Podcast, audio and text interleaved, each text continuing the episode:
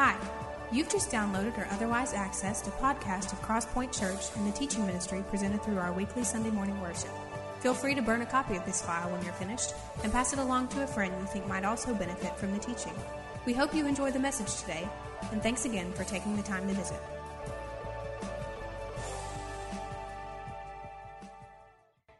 I don't know if you noticed in yesterday's business section of yesterday's paper, on the, on the very bottom of the business page is a story with the headline, The World's Largest Building Now Open. I don't know if you saw that or not, but the caption under the photo says, The New Century Global Center, the world's largest single building, stands in Chengdu, China on July 8th. The structure will include shops, hotels, offices, and a faux ocean beach a faux ocean beach. I don't know about you, but I don't really don't have any desire to experience a faux ocean. I'd rather experience the real ocean beach, wouldn't you?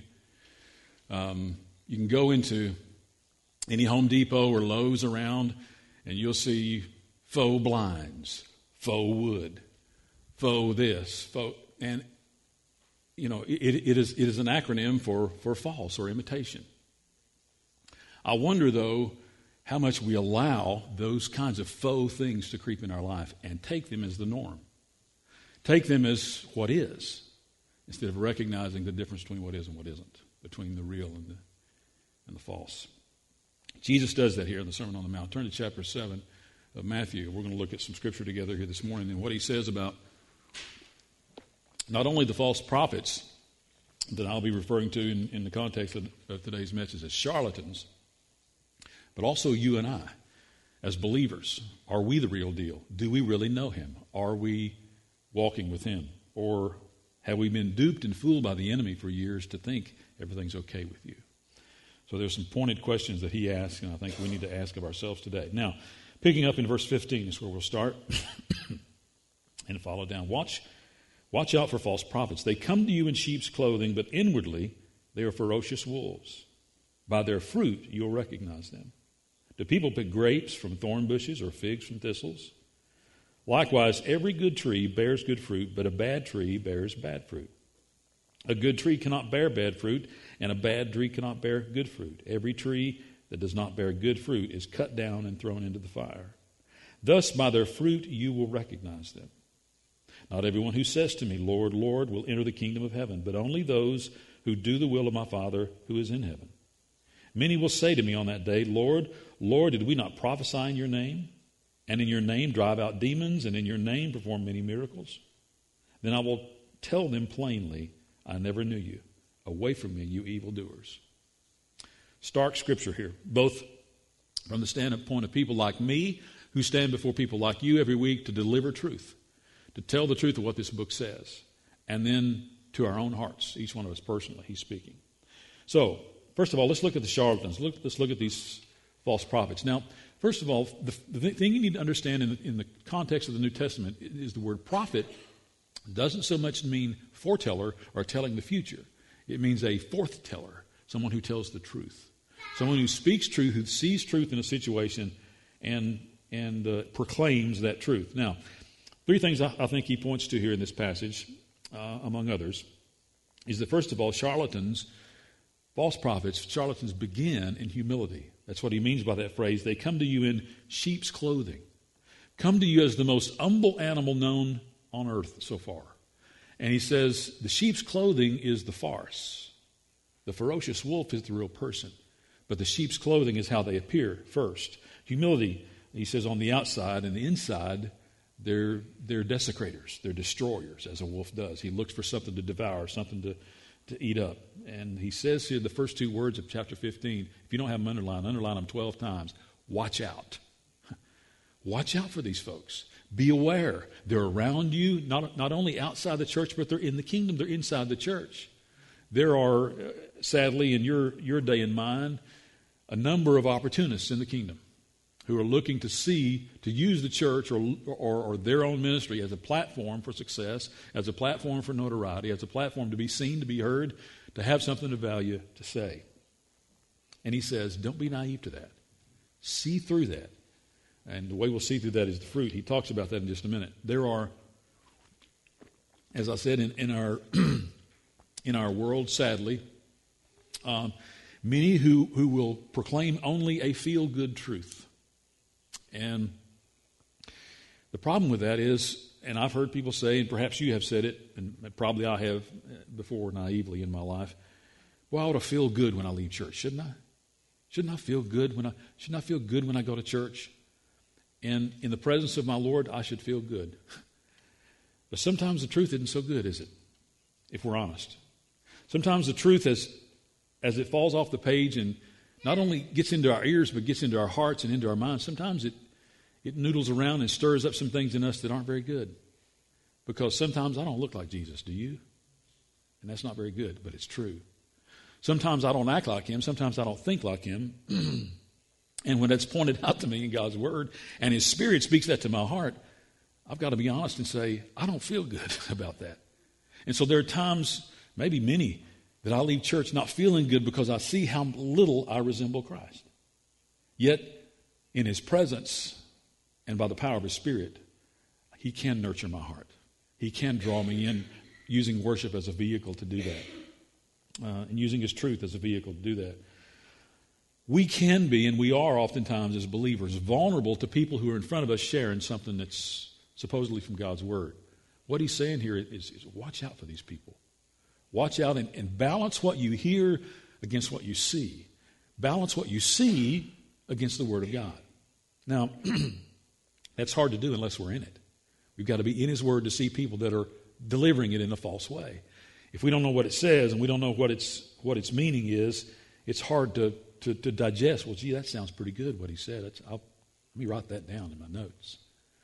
And, and many well meaning people are duped in their faith into thinking that everything's okay with them, or this lifestyle, or this mannerism, or this attitude, or, or this behavior is okay when, when God's word clearly speaks against it. So we're vulnerable and we're naive to people in authority over us spiritually. What he's saying is, watch out. Test it. And I challenge you to do that with me as I've done before. Don't take my word for stuff. Get in God's word and say, is this what it really says? And His Spirit will speak truth to you every time about His word. I'll miss it from time to time. I'm human, I'm going to. But His Spirit will tell you the truth every time. John, 1 John chapter 2 speaks to that Holy Spirit, that anointing that's in you, speaking truth to you. It says that Spirit will never lie to you. He'll always speak the truth. And you can always trust in his spirit. First of all, uh, he, he begins in humility. Secondly, charlatans are eventually exposed. Look at what he says in verse 17 and 18. Likewise, every good tree bears good fruit, but a bad tree bears bad fruit. A good tree cannot bear bad fruit, and a bad tree cannot bear good fruit. In essence, the fruit is the evidence of what's going on there in their life. Now, here's, here's something to note that I think is metaphorically true about what he's saying and literally about fruit trees. Fruit trees, if you plant a, if you go out and buy a four foot or a five foot fruit tree, the trauma of being planted in your yard, it's going to take that fruit tree most often, depending on the fruit, but most often five to seven years before it starts to bear. You know what that means? It means that people can walk in front of us, the charlatans can stand in front of us for seasons even, before we see any evidence of fruit being different from what they say. So, as I said earlier, it's easy to be fooled, it's easy to be we, we find ourselves sometimes in a, in a situation of need.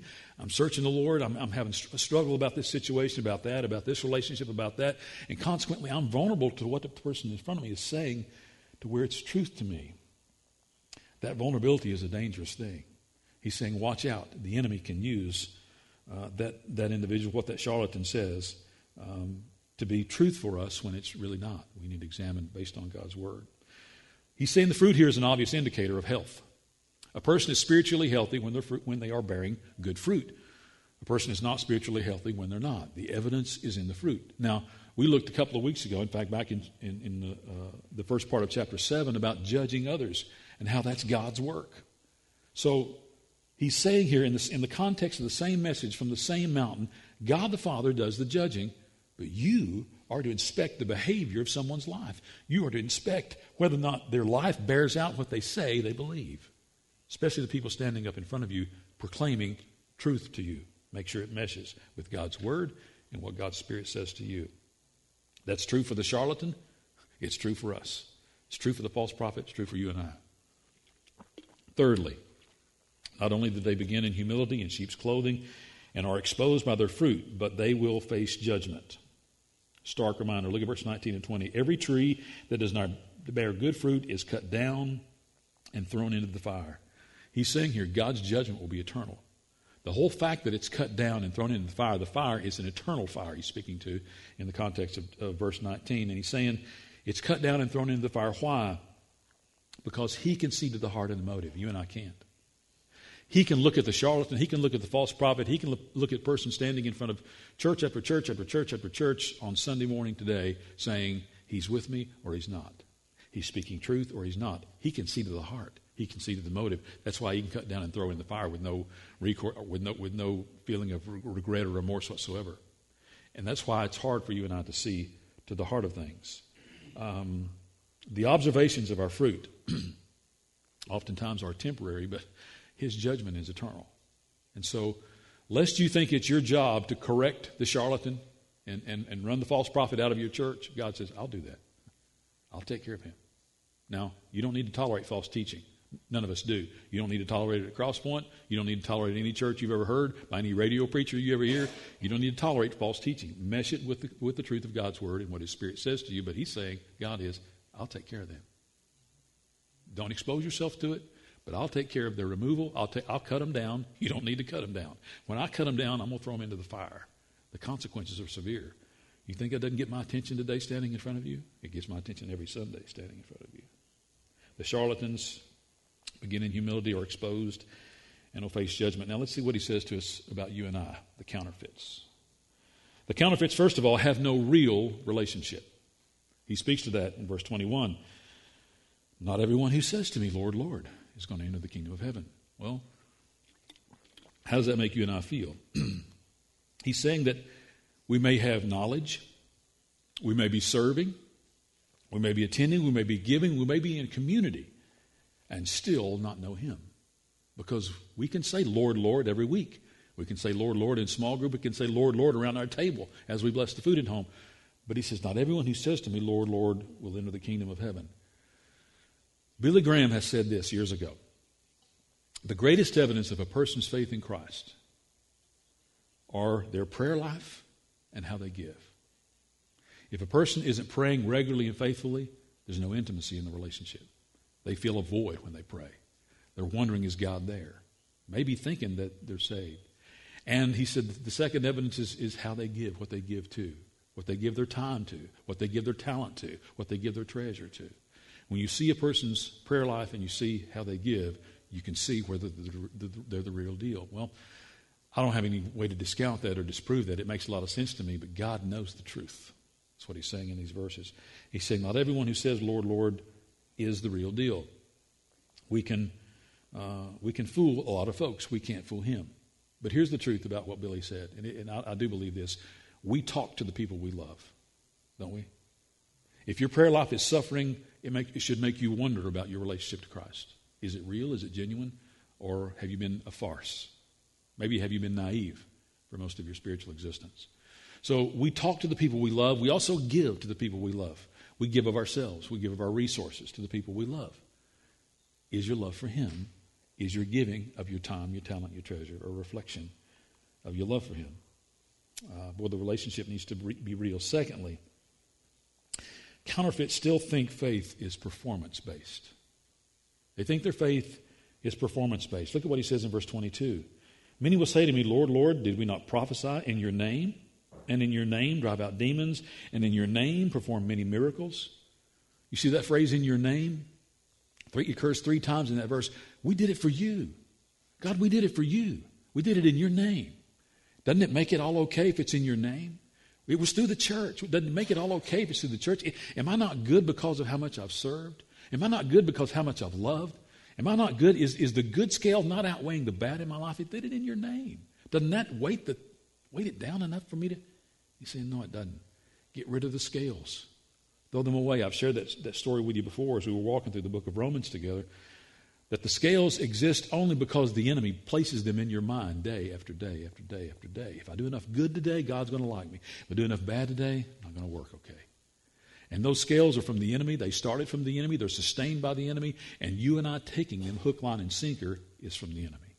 So it's not performance based. It's not having anything to do with our works. Um, we need to get back to the person of Jesus. John 14 says, I'm the way. He's saying himself, I'm the way. I'm the truth. I'm the life. Not anything you've done. It's whether you know me, whether you have a relationship with me. Um, the, the very lady Vince was talking about um, that day, who was very agnostic to the gospel and our being able to share with her, was burned by folks coming and telling her what she needed to do and things she needed to know. And, and she was obviously very confused. And, and my first question to her, and she kind of looked at me funny after the interpreter interpreted for her, was I said, it's, Ma'am, it's really not what you know or what you've been told. It's who you know personally. Do you know Jesus? And it was the first time I could tell anybody ever ask her that question. Do you know him? Do you know him? Do you know him personally? And so that's the very thing he's getting to here. It's not about our behavior, it's not about our works, it's not about the things we've done, but all these in your name things are great things, kingdom things. But they don't make us saved. They don't make us know him personally. It's all about a relationship. He says, I'm the way. Thirdly, counterfeits not only have no real relationship and still think faith is performance based, counterfeits will, will face a stark reality. Look at verse 23. Then I'll tell them plainly. Underline, underline the word plainly as you see it. I'll tell them plainly. In essence, he's saying it's going to be obvious. You won't have to sneak up on it. I'm not going to be nice about it. I'm not going to water it down with a bunch of flowery words. I'm going to tell them plainly I don't know you. I don't know you. Depart from me. It's going to be clear and plain. It's going to be stark. Um, and that's going to be stark news for many because they've been in church for decades. They've been in church for many all their life. and will think, gee, I, all that in your name stuff, I, I, sensed an emotional buzz from that. Doesn't that make me saved? I felt it. I went on the youth retreat too, and I felt it. Doesn't that make me saved? It's not really what, what you and I feel. We can be in an emotional service and feel a lot of things sometimes. It's what the reality is in our heart. Do we know Him personally? Have we met him personally? Have we invited him into our heart? Um, sadly, many are in the church for, as I say, years and years and years and decades and know the truth and know the cost of following him and choose not to follow him. Choose not to be a believer. Choose not to be a follower. Now, they'll come to church and they'll maybe, as I say, come to church for decades and, and give and serve and have a job. And, but when they really hear the cost and, and and you've heard it in this church, and you'll hear it over and over and over again as long as I have anything to do with it. The cost of following Him serious. It may cost you your life. It may cost you walking away from things that are precious to you, relationships that have, you've known for years and years and years, so you can follow Him. That may be what He called. I don't know what He's calling you to, but it may be what He calls you to. A, a sacrificial type life that walks away from things that have been near and dear to you that you you hold in great value. Yet in seeing that cost to pay, that price to pay to be His, and I choose to stay where I am spiritually, whether it's as a dormant believer who really knows Jesus and prayed to receive Him, or as a person who's never prayed to receive Him and think that I, I absorb Him by osmosis. I absorb Him because my parents are believers. I absorb Him because I'm in, I'm in church all the time and I hear the truth. I absorb Him because I know all the words to the songs. I absorb Him because I feel something emotionally when something's going on in church. And he's saying that's all those things are good things, but they have nothing to do with knowing me. I'm going to tell them plainly, he says. I don't know you. Can you, can you hear the, the, the, the, finality in those words? I don't know you. Sorry. I don't know you. Depart from me, away from me, he says in verse 23. In fact, even, even sterner, away from me, you evildoers. Away from me, you who may have thought you know me and have influenced others in the same vein to think they do too. Mm. That kind of negativity, that kind of arrogance is going to be called out. He's going to call us out plainly, he says there in his word. And I don't know, where, I don't know how and where this scripture strikes you today, whether you come today and you see me as just another charlatan, or whether you've bought a book from somebody that you're now realizing may be a charlatan, or whether the Holy Spirit has said, you know, you're not sifting things very well that come into your life and into your mind. You need to do a better job at that. You need to be in the Word and balancing what you hear and what you see against God's Word. Or whether this just totally strikes you from left field, you think, man, I've never even considered that. I've never even considered that a, that a man of God could not be a man of God.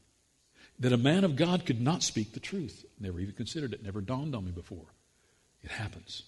Sunday after Sunday after Sunday in church after church after church, and from author after author after author, in book after book after book. We need to, we need to seek truth in what we see and mesh it by the reality and the truth of God's Word. Well, couple of questions here as we close. It's this How can I know the charlatans from the real prophet, from the real proclaimer, from the real truth teller?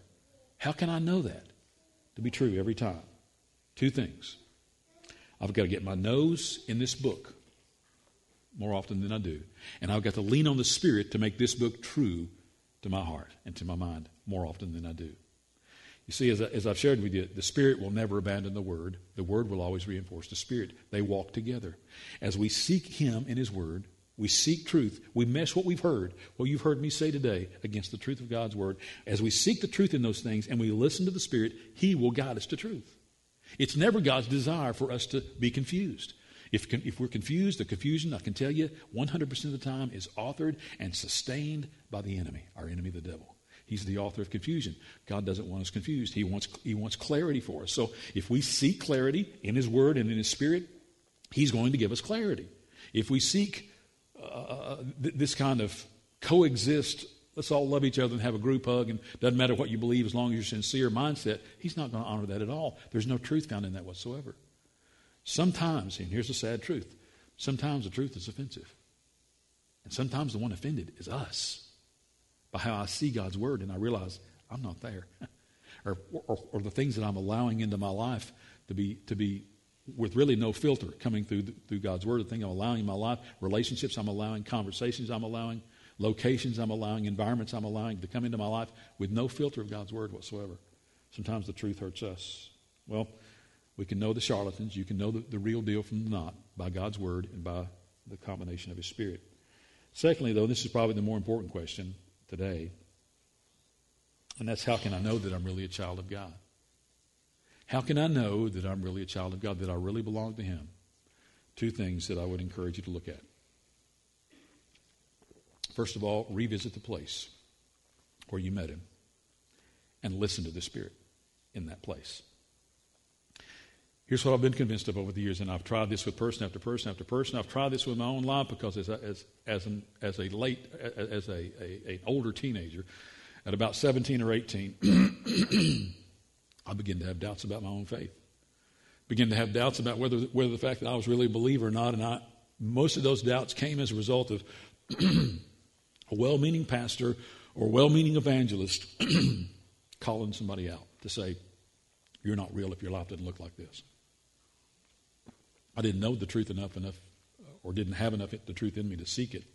So my doubts began to be fostered by the enemy, and the very thing that I did was the thing I've encouraged people to do over and over and over through the years when they've had doubts about their faith. Go revisit the place where you trusted Jesus. And so for me, as a 17 or 18 year old, sorry. I revisited that place. I got in my car and I drove out Chapman Highway to these places that are now ball fields. It was a cow pasture at the time. Stopped my car, got out of the cow pasture, and I told, I told the enemy and the Lord, you guys duke it out. Somebody's winning and losing right here because I'm leaving knowing what's going on. I'm leaving knowing I'm a believer, or I'm leaving, leaving knowing, or I'm going to become a believer today, right here. And so a peace came over my heart. The Holy Spirit says, You did business with me right here. Don't, don't, don't, don't deal with this ever again. Here's, here's what truth is. I've never doubted since. I encourage you to do that. If you don't have a place, if you can't point to a place where you met Jesus, great reason for you to have doubt. Great reason for you to look today and say, Is that me he's talking about? That, that, that depart from me part, that, that get away from me. I, I never knew you. I don't know you personally. I know about you. You come to church, did a lot of things religiously. But you and I aren't on the same page in relationship. If you can't go to that place, I would submit to you, you may not know him.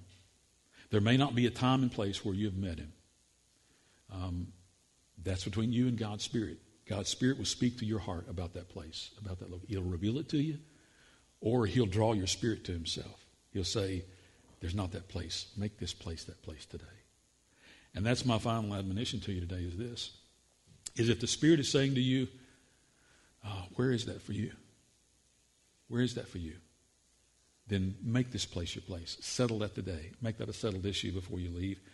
If he has reminded you, as I've said that, that has, that has rolled off of my lips, as he's, as he's reminded you of a place and, you're, and that's in your mind's eye right now, you're picturing that place, don't allow the, the enemy to beat you, beat you up over that. Don't allow the enemy to come and, and, and, foster doubt in your mind and in your heart about that. Nail that down. You know that's true. I was serious with God there, and something changed for, for eternity in me there. And hold that to be a sacred place, whether that's your bedroom, whether that's some church altar someplace, whether that's a retreat, whether it's some camp. Doesn't matter where it is. If the Spirit draws that to your mind and heart, that place to your mind and heart is a sacred place to you. And that ought to be a place that, of, of holiness, and it may be totally carnal. It may be torn down now. It may not exist physically, but it's still a holy place to you because you were serious and met God there. So, my challenge to you today is this sift everything you hear from me, everything you hear from anybody proclaiming to speak from God, sift it through the Word of God and through the Spirit of God. Sift your relationship with Him through the location you met Him and the Spirit of God as well. Those two things will intersect and, and mesh over and over and over again. If you can't find that place today and you can't remember that time, and the Holy Spirit's not drawing you to that place, I invite you to come here and pray and receive Him. Come here and say, Jesus, I want to give my life to you today. I want to receive you today. I want to know you today. I want to nail this down today so that there's no doubt ever again, so that I don't have to revisit this ever again. The enemy stops beating me up over it over and over and over and over. Who do you think you are? Who do you think you are? Who do you think you are? Make this place your place. It may be a step of courage for you because some of you may have been in church for a long time. Uh, some of you may feel like you've known the Lord for years and the Holy Spirit says something different to you today, and not me. If you've heard something different, it's been from Him. But I encourage you today to be obedient to whatever He said and is saying even now. So as we as we pray and as, as Rick comes to share and sing, you're welcome to come and pray. Doc here will be available at the front to pray with you. You're welcome to pray by yourself, bring a friend, whatever, whatever you need. I'll be at the back if you need to, to, to pray, and I, I would love to, to share with you the very same story that we share with these little Nicaraguan ladies. Jesus loves you, died for you. Pray to receive him. That's all. That's as simple as it is. It's a simple gospel. But uh, you be obedient today to what the Spirit's saying to you and, and what we need to open our eyes to truth the truth about others, like me, and the truth about us in me.